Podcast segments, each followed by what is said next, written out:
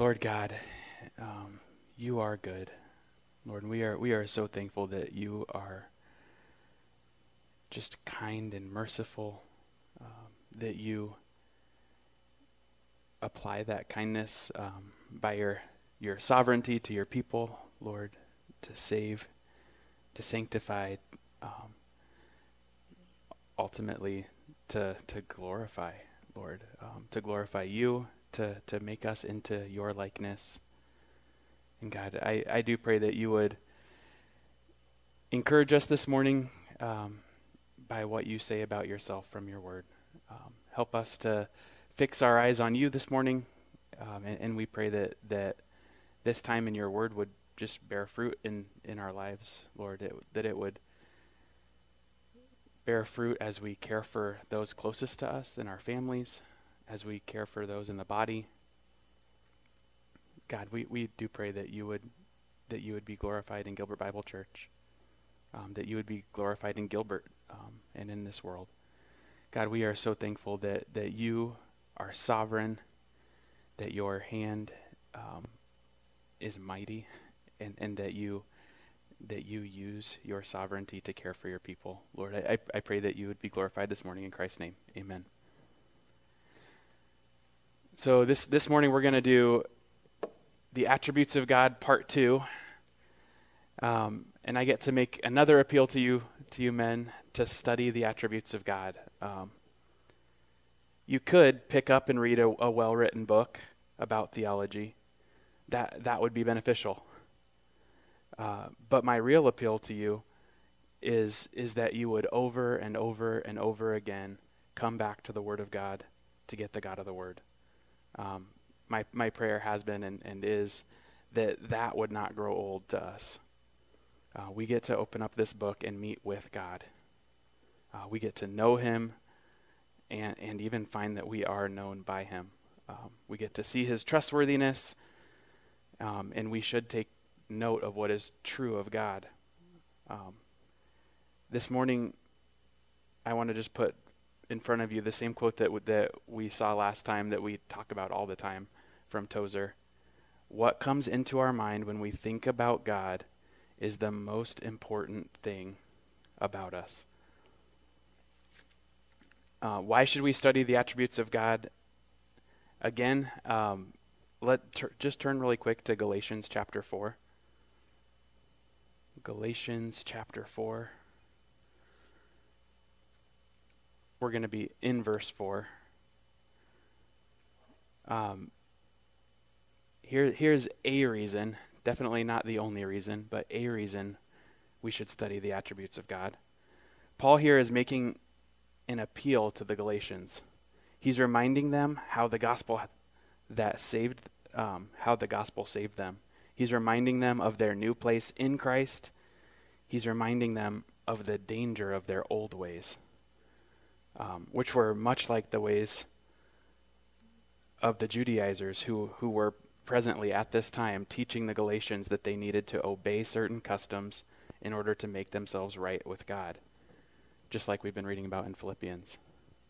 So start, let's start in Galatians 4, verse 4. But when the fullness of time came, God sent forth his Son, born of a woman, born under the law, so that he might redeem those who were under the law, that, that we might receive the adoption as sons. Verse 6 Because you are sons, God has sent forth the Spirit of his Son into our hearts, crying, Abba, Father. Therefore, you are no longer a slave, but a son and if a son, then an heir through God.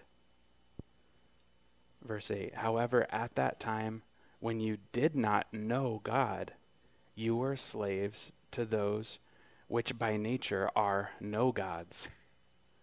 But now that you have come to know God, or rather to be known by him, how is it that you turn back again to the weak and worthless elemental things to which you desire to be enslaved all over again?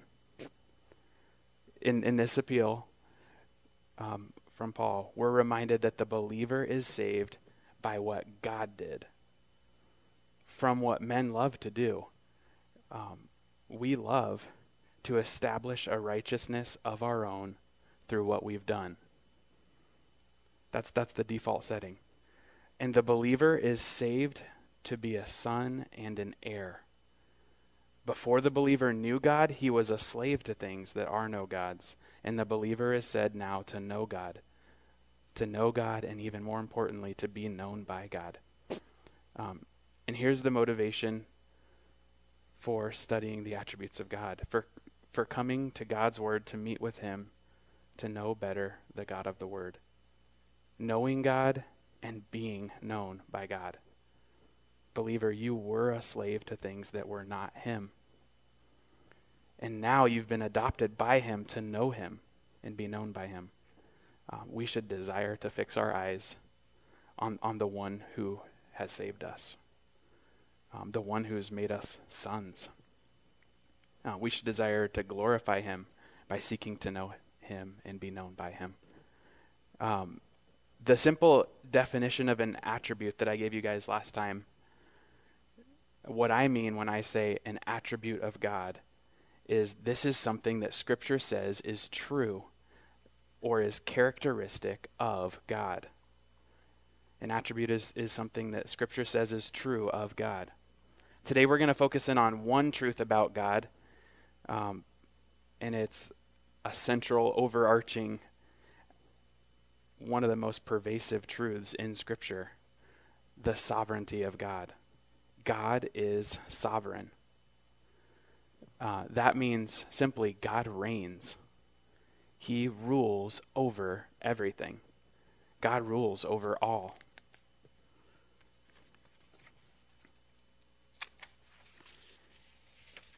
Uh, the quotes there, we'll, we'll read together. God's dominion is total. He wills as he chooses and carries out all that he wills. None can stay his hand or thwart his plans, says Packer. God is sovereign, says Bruce Ware, and his sovereignty is both exhaustive, covering the whole sweep of history, and meticulous. Every detail is planned and regulated. God is sovereign over everything, He rules over all. So, what falls under the category of everything? Um, how far does God's rule extend? What does all mean? Uh, when we say God is sovereign, He rules over all, we mean absolutely everything. Um, I like how Bruce Ware said God's will is both exhaustive and meticulous. His authority is over history as a whole, and it's over every single detail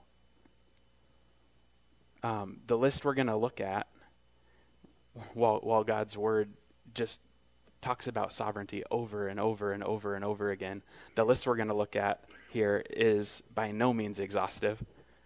Um, there are so many specific passages in God's word that point to this truth, this attribute. God is in control, and so much of Scripture points to that fact. But, but hopefully, this does help us appreciate the weight of, of what Scripture says um, and helps us to, to trust in Him more.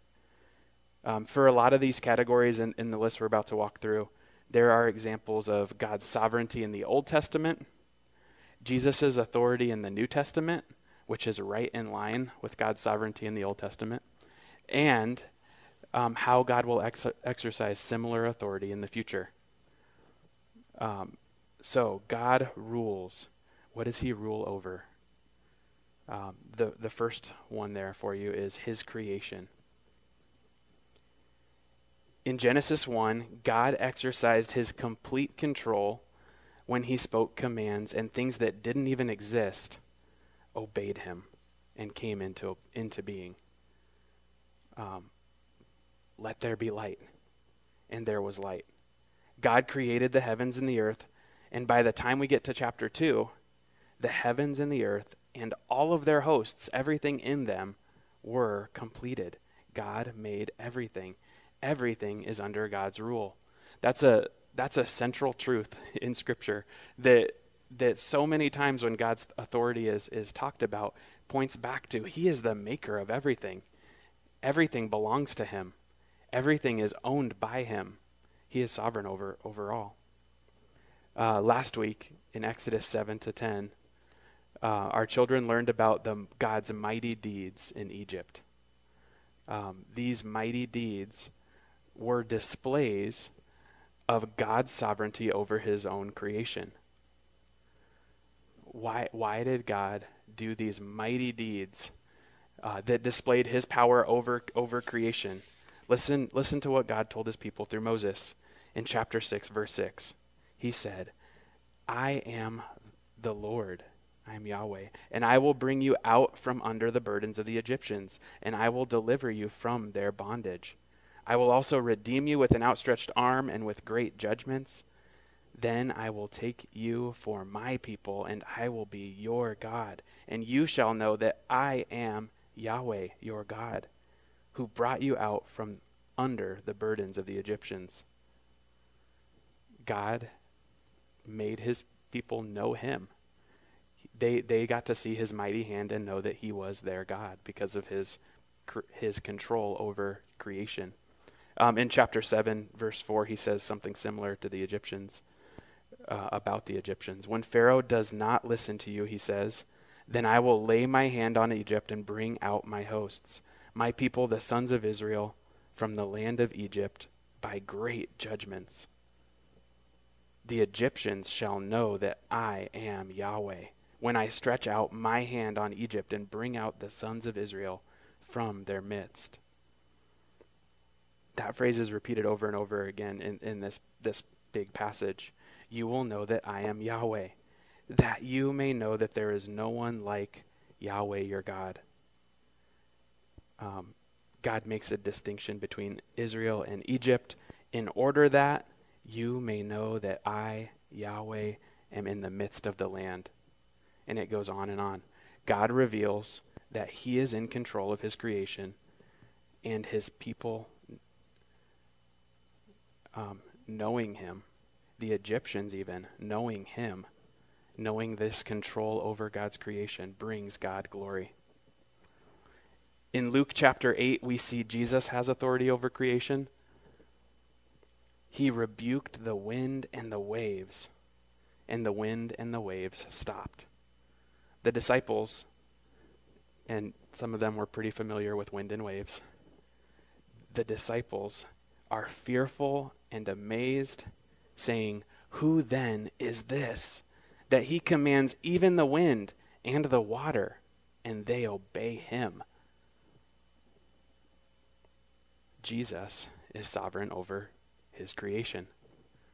In Revelation, we see God's authority over his creation on full display um, there when this heaven and earth will pass away just at his presence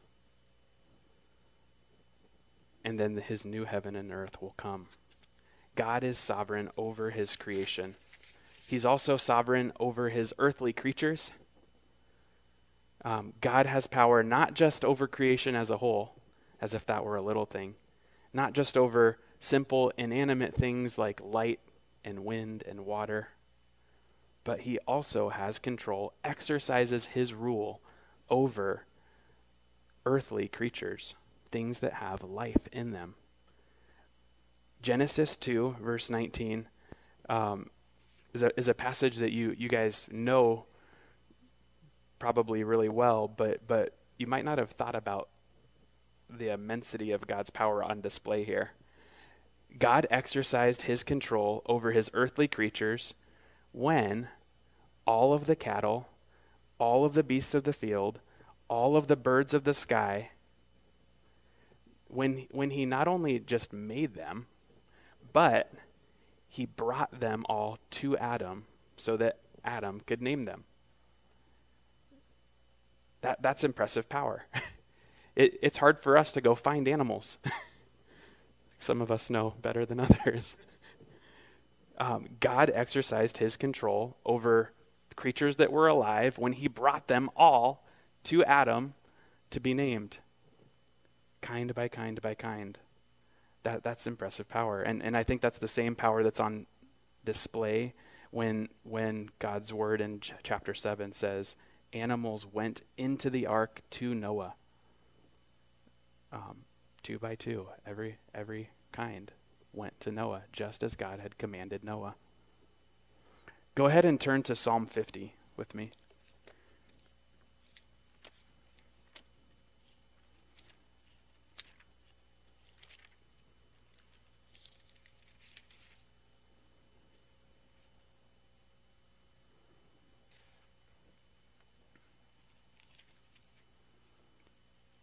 This is another passage that, that's well known to us, but God, God's word, starting in verse 7, says, Hear, O my people, and I will speak. O Israel, I will testify against you. I am God, your God. I do not reprove you for your sacrifices or your burnt offerings, and your burnt offerings are continually before me. That's not the problem. I shall take no young bull out of your house, nor male goats out of your folds. Why? For every beast of the field is mine, the cattle on a thousand hills. I know every bird of the mountains, and everything that moves in the field is mine. If I were hungry, I would not tell you, for the world is mine, as well as its fullness. Shall I eat the flesh of bulls or drink the blood of male goats? Of course not. Offer to God a sacrifice of thanksgiving and pay your vows to the Most High. Call upon me in the day of distress. I shall rescue you, and you will glorify me. Everything here is His. He is over everything. So you people who are also his, God, God tells Israel through Psalm 50, don't be mistaken. You actually can't give him anything. So be thankful. Call upon him, the psalmist says. Be rescued by him and honor him. Everything belongs to God. God, God is sovereign over his creation, he's sovereign over his earthly creatures. Um, he exercises that rule and he's sovereign over his heavenly creatures.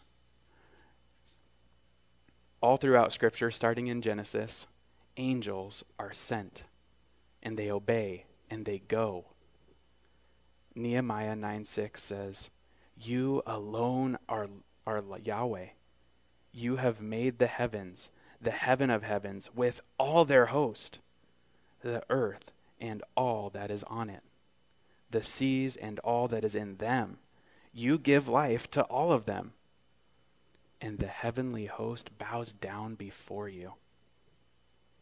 That this is this is true throughout all of Scripture. Heavenly beings worship Yahweh, they serve him. Revelation 19, these spiritual beings who appear worshipable to, to men, they are so great.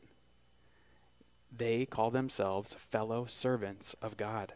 They obey God um, in Matthew chapter 4 there, they serve Jesus also. They, they minister to Jesus. God is sovereign over his heavenly creatures, and he's sol- sovereign even over fallen spiritual creatures. Um, fallen spiritual creatures exist, and so they are under the sovereignty of God. God's sovereign hand is over them as well. We see this in Job 1 and 2. Um, in Yahweh's presence, God Himself twice says to Satan, um, the a- adversary, Have you considered my servant Job? Um, God is the one who's putting Job on display here. God hears Satan's requests, and He is the one who gives first Job's things, and second Job himself um, into Satan's hand. Both times in, in Job 1 and 2, Satan could not go beyond what God had sovereignly said Satan could do. Sa- Satan was under the sovereign hand of God in the book of Job, even as he acts. Jesus, too, has authority over fallen spiritual creatures. In Matthew 4, we see Jesus um, led up to be tempted by the devil. He listens. He is tempted without sinning in the wilderness. And then at the end of that passage, he commands Satan, Go. And Satan leaves. Um, Luke 4 is one of the one of the many examples um, of Jesus demonstrating his authority over demons. They they just obey him. They fear him. They tremble before him. They they listen to his instructions and obey. In Revelation 20, the, the culmination of God's rule, his command, his authority over these fallen spiritual creatures will be seen when Satan is bound for a thousand years. Um, and then when he is finally thrown into the lake of fire where his judgment will be forever and ever. God is sovereign over his earthly creatures, his heavenly creatures, um, his fallen spiritual creatures, um, and he is sovereign over the nations. Go ahead and turn to Genesis chapter 11.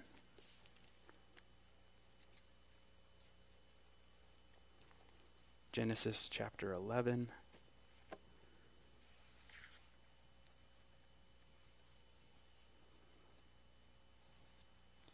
We're going to look at, at verse 3. Yeah.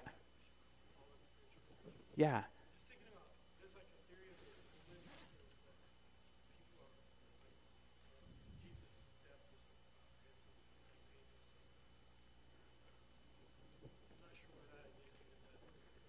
Yeah.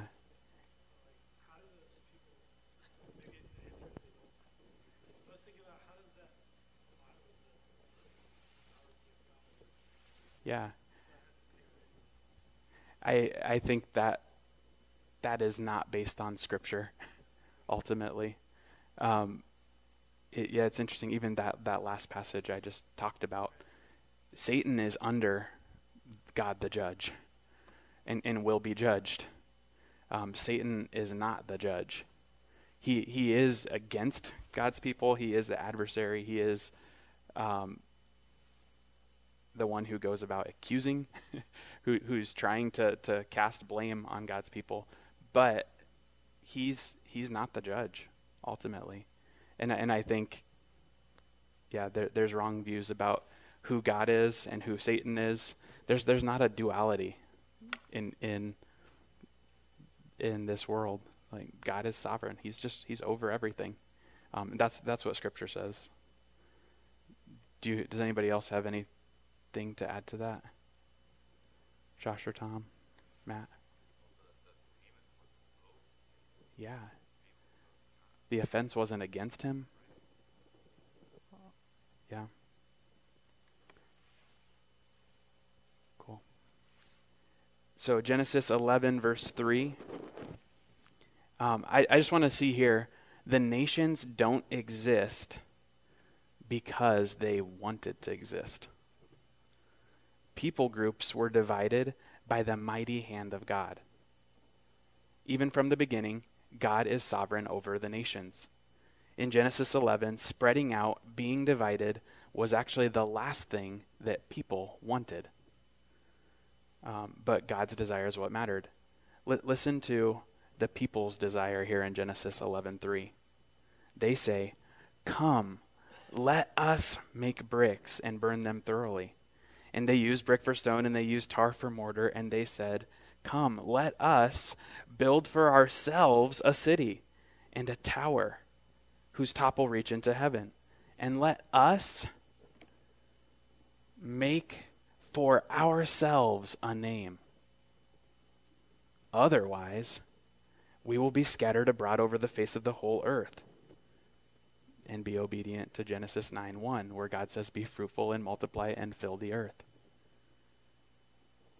But the Lord said, Behold, they are one people, and they all have the same language. And this, and this is what they began to do. And now, consequently, consequently, now nothing that which they purpose to do will be impossible for them. And God says, Come, let us go down. Let us go down and confuse their language so that they will not understand one another's speech. So Yahweh scattered them abroad from there over the face of the whole earth, and they stopped building the city.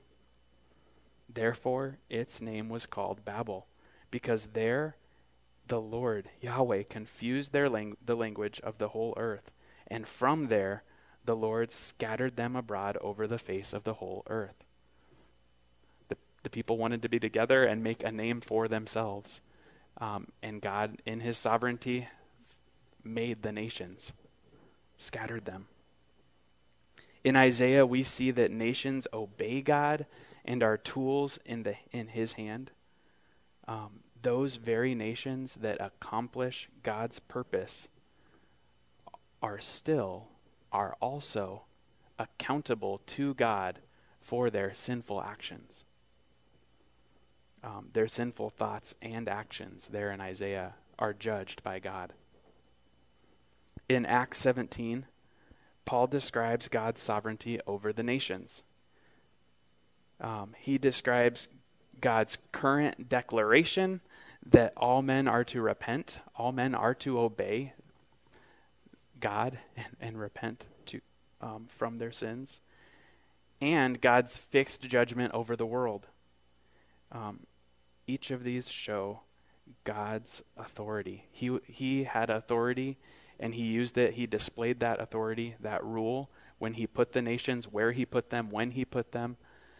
He, he displayed his authority by commanding them to repent now in the gospel, to believe in Jesus. And he, and he will display his authority when he judges them. He, he is the judge. Um, then in Revelation 19, we see finally how, how Jesus will establish his rule over the nations, his rod of iron. He'll, he'll rule them with a rod of iron. God is sovereign. He exercises his rule over nations, he exercises his rule over individuals also. God is sovereign over nations, and he is also sovereign over individual people. Go ahead and, and turn to Acts chapter 2. Flipping all over here. the book of Acts chapter 2. We're going to be in, in verse 22 and 23.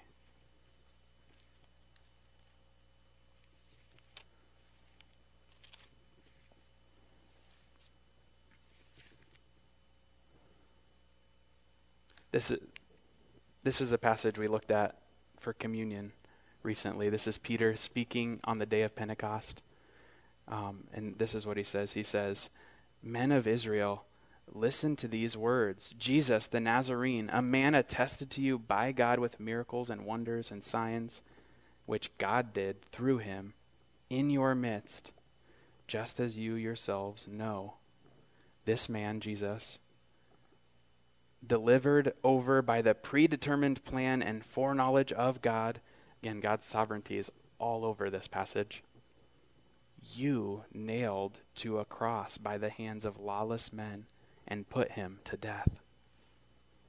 What is the worst possible thing that could have happened in, in all of history? It did happen. Jesus, the perfect Son of God, was crucified he was nailed to a Roman cross to die as a sinner. Um, and as, as we read Peter's words here, God himself sovereignly planned this. He sovereignly carried it out. How? By the hands of sinful men. God himself planned the crucifix- crucifixion of Jesus, and they nailed him to a cross. Those things just exist together. God is sovereign, and and people did what was right in their own eyes.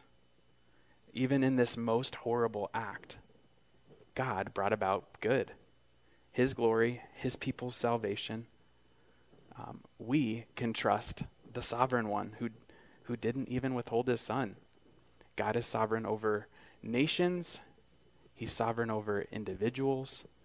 Um, he is even sovereign over the hearts of individuals, even the hardness of hearts of individuals. Um, again, the, the kids in children's ministry last week learned about this. Exodus 7 to 11. Um, in chapter 7, verse 3, God says that he will harden Pharaoh's heart. And then f- through chapter 11, there are 14 more references to Pharaoh's heart being hardened or Pharaoh's heart being hard. God hardened his heart, and Pharaoh hardened his heart. Um, God, in his sovereignty, did as he desired with Pharaoh, and Pharaoh, in his stubbornness, did as he desired and was accountable for his actions. Um, God was sovereign over even the hardness of Pharaoh's heart. Listen to John 12, 37 through 40. But though he, Jesus, had performed so many signs before them, yet they were not believing in him. Why? This was to fulfill the word of Isaiah the prophet, which he spoke Lord, who has believed our report? And to whom has the arm of the Lord been revealed? For this reason they could not believe, for Isaiah said again, He has blinded their eyes.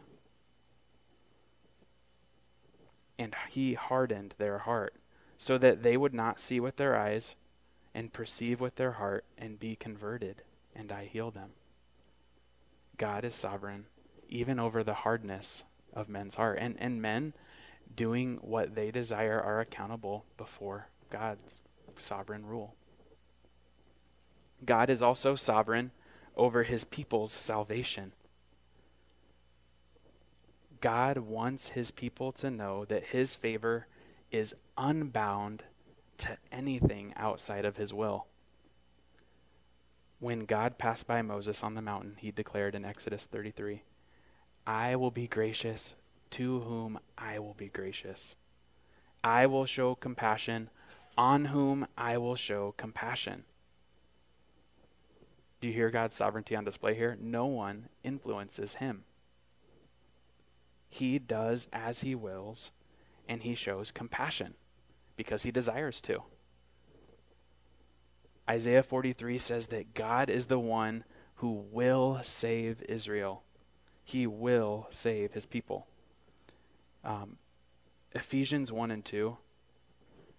Just, just listen to, to how many times God is the one acting, God is the one planning, God is the one carrying out his salvation. Um, and believers benefit from his sovereign grace towards us. Let's listen to these statements from Ephesians 1. He blessed us. He chose us. He predestined us to adoption as sons through Jesus Christ to himself, according to the kind intention of his will, to the praise of the glory of his grace, which he freely bestowed. In him we have redemption through his blood the forgiveness of our trespasses according to the riches of his grace, which he lavished on us. He made known according to his kind intention, which he purposed in him. Salvation is all about what God has done for his people. Um, this description of salvation goes on and on and on um, to God's glory. In chapter 2, it's, it's spelled out from kind of from the other angle. Um, we didn't deserve to be saved, and we could not do anything to be saved. Those who, who are believers now were under, were dead in, in transgressions and sins. But God, verse 5, even when we were dead in our transgressions, made us alive together with Christ. By grace you've been saved. God raised us up with him, and he seated us with him in the heavenly places in Christ Jesus. Why? So that in the ages to come, he might still be active. He might show the surpassing riches of his grace and kindness toward us in Christ Jesus. And God was the one acting in salvation. He was the one with his applying his sovereign hand to the good of his people, um, raising them to life, giving them life in Him. And He isn't done. That that's like the most incredible verse to me. Why? So that He might show the surpassing riches of His grace and in kindness toward us in Christ Jesus in the future. How how could there possibly be more kindness to show to us? Um, well, He will. Why? For grace you have been saved through faith, and that not of yourselves either. It is the gift of God. God is sovereign. He rules over the salvation of his people. Salvation from the wrath we deserve and to the favor that we don't deserve is all from God. God has applied his sovereignty in his people's salvation. Um, his sovereignty is over his people's lives also. Um, his people, which he made, will praise him, is what Isaiah 43 says. Ephesians 2:10 says, "For we are his workmanship, created in Christ Jesus for good works, which God prepared beforehand so that we would walk in them." And over and over and over and over in God's word, God's people call him Lord. They call him Master. Those who have been saved by him are under his lordship. Um, we must obey. All, all of creation obeys him. We, we are commanded to obey him. We must obey. And now believers want to obey and can obey believers now get to live in accordance with that lordship that God already possesses. Um, they get to be under his lordship to bring him glory by their lives. Titus 2 um, isn't there, but, but listen to Titus 2 11 and 12. For the grace of God has appeared, bringing salvation to all men, instructing us to deny ungodliness and worldly desires, to live sensibly, righteously, and godly in this present age. Verse 14 He gave himself for us to redeem us from every lawless deed, and to purify for himself a people for his own possession, zealous for good deeds. God's sovereign hand is over his creation. Um, it's over the salvation of his people, it's over their lives um, as, as, they, as they do submit to him. And God's sovereignty is over circumstances too. Um, Genesis 50 is a pretty extreme example of circumstances being under God's sovereign control. Joseph's brothers tearing his clothes off, tossing him in a pit while they plotted to kill him before deciding that they would rather make money by selling him into slavery um, and then pretending that he had been eaten by a wild beast. that's, that's the background for this statement.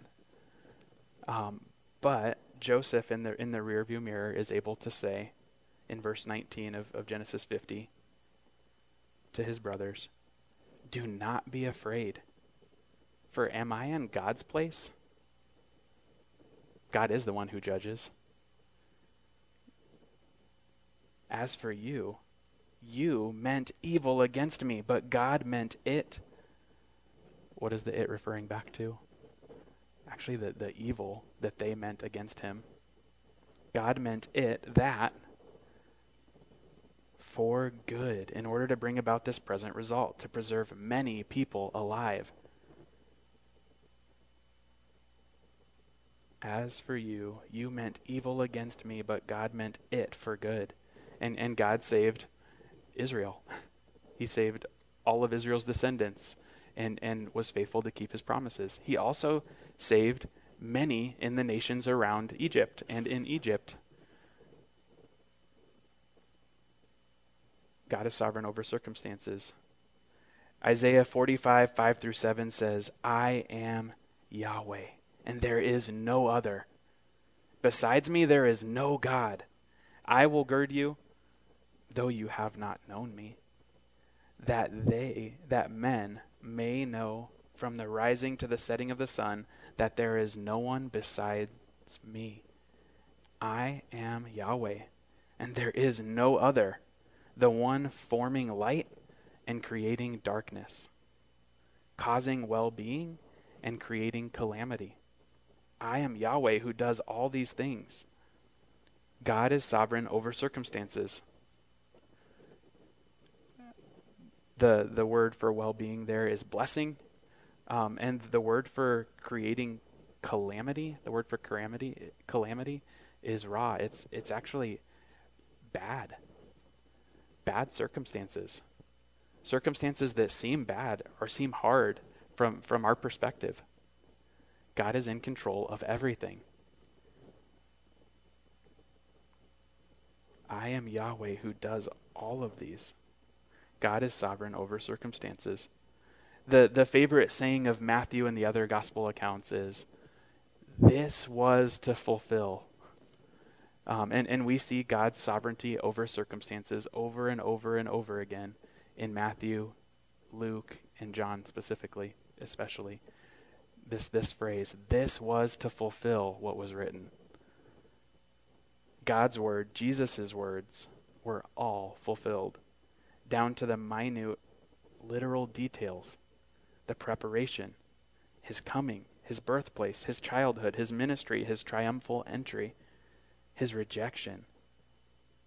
Even, even on the cross, men casting lots for his clothes, not breaking any bones, not allowing his Holy One to see decay but raising him up. Everything was fulfilled.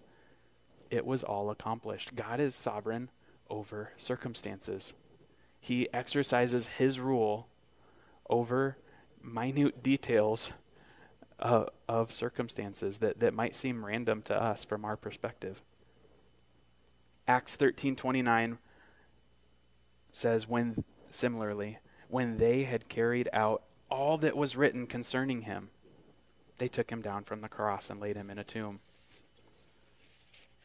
God is sovereign over circumstances. And, and lastly, God is sovereign over all things. Um, okay, some might say. Okay, we know that God could control anything. He could, and, and maybe he even has, stepped in and moved the hearts of men. Um, he could, and he has controlled nature and events and circumstances, but that is different from saying that he always does exercise his sovereignty. Does he always hold all things under his rule? Um, listen to Psalm 103, 19. Yahweh has established his throne in the heavens, and his kingdom rules over all. His kingdom rules over all. Psalm 115, verse 3 says, 1 through 3 actually says, Not to us, O Lord, not to us, but to your name give glory, because of your loving kindness, because of your truth. Why should the nations say, Where now is their God? But our God is in the heavens, and he does whatever he pleases. Our, our God is in the heavens and he does whatever he pleases. Psalm 135, 6. Um, that, that passage says, For I know that the Lord is great and th- that our Lord is above all gods. Whatever Yahweh do- pleases, whatever Yahweh pleases, he does, in heaven and in earth, in the seas and in all the deeps. He causes the vapors to ascend from the ends of the earth. He makes lightnings for the rain, who brings forth the wind from his treasuries. He smote the firstborn of Egypt, both of man and beast. He sent signs and wonders into your midst, O Egypt, upon Pharaoh and all his servants. God reminds his people through the psalmist here in Psalm 135 that his sovereignty is over all. And and that didn't mean that things just happened. No, he, he was active in his sovereignty and he was over all. He exercised rule over all of his creation. And he was especially active, he draws attention to, in, in the saving of his people, Israel, from Egypt. God is sovereign over all things. Isaiah 46 says, Remember this and be assured. Recall it to mind, you transgressors. Remember the former things long past, for I am God and there is no other. I am God and there is no one like me. What is, what is he doing? Declaring the end from the beginning, and from ancient times things which have not been done, saying, My purpose will be established. Whatever God pleases, he does and I will accomplish all my good pleasure. Calling a bird of prey from the east, the man of my purpose from a far country. Truly I have spoken, truly I will bring it to pass. I have planned it, surely I will do it. Um, and, and there he's talking about the judgment of his people for their, their rebellion against him. God does as he pleases. Um, Romans 8, 26 through 30. Um, we don't even know how to pray as we should, but, but God does. God knows our every need, um, and He actually will work all things for glory through conformity to Him. In the same way, the Spirit also helps our weakness. For we do not know how to pray as we should, but the Spirit Himself intercedes for us with groanings too deep for words.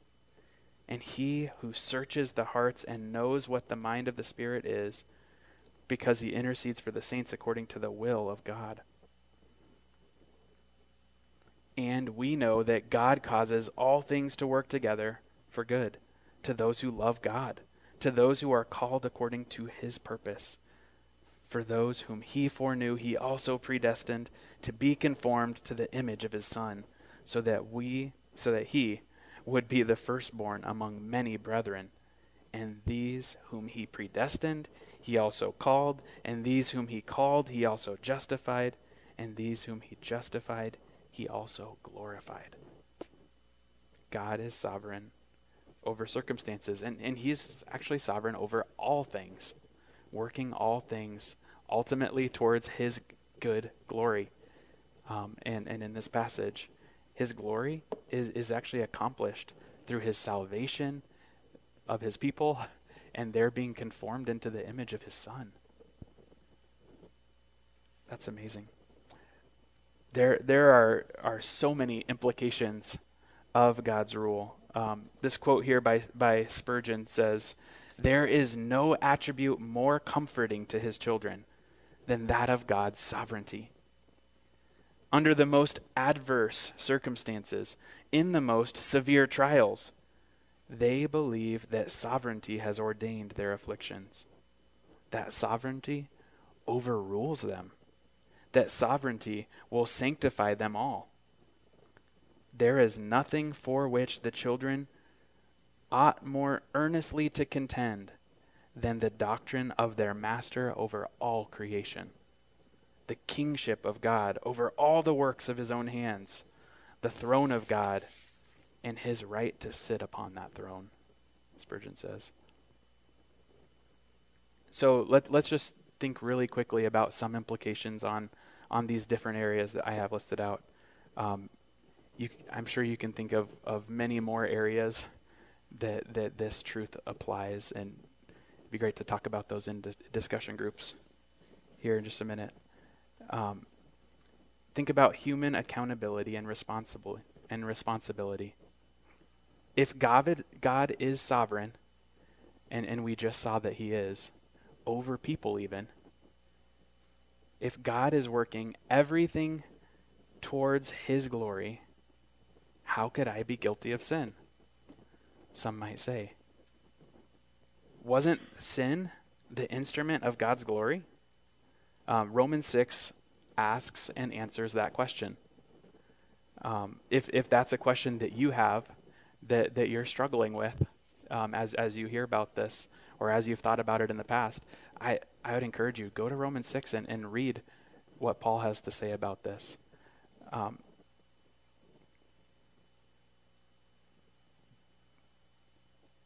God is sovereign, so he is the judge, like we just talked about a minute ago. Um, and he is a good judge. God, God is glorified by giving grace to the sinner. And he's also glorified by opposing the proud, by righting wrong. God is judge. Um, and, and he can be judged because he's sovereign. Um, how, how do human accountability and responsibility exist with divine sovereignty? They do, because God says so. Um, and, and He's in charge. Evangelism. Why should we evangelize if God is sovereign over salvation? Because He's sovereign, we can and we must share the gospel. That, that's what Scripture says. How could men be saved if He wasn't sovereign? Um, Romans 3:10 says there is none righteous, not even one. There is none who understands, there is none who seeks for God. All have turned aside. Together they have become useless. There is none who does good. There is not even one. Um, just like Josh laid out last week in Philippians, um, the unbeliever is in a desperate, hopeless place apart from God. But God has chosen to save sinners who believe um, and he's, he's let us participate in this. The disciples, the church, was commanded to go, therefore, making disciples. And we were promised that a people from every tribe and nation and tongue and family would be worshiping Christ in heaven. Every family would be blessed. What? How does evangelism exist with God's sovereignty? It, it exists because God is sovereign and he changes hearts and he saves his people. Um, and he's desired to do that through the, the teaching of, of his truth. Prayer. If he is sovereign, why should we pray? You can pray because the sovereign one cares. Um, the sovereign one who rules over everything desires to hear your prayer. He desires to provide for your every need, believer. He has prescribed prayer, He's commanded it, and He's chosen to use prayer. So pray, because the one who can do whatever He pleases desires your prayer. He desires you to seek Him, um, to call out to Him. So call out to Him. We can pray because God is sovereign. Um, rejoicing in suffering when when God gives you good things, when you enjoy anything, rejoice.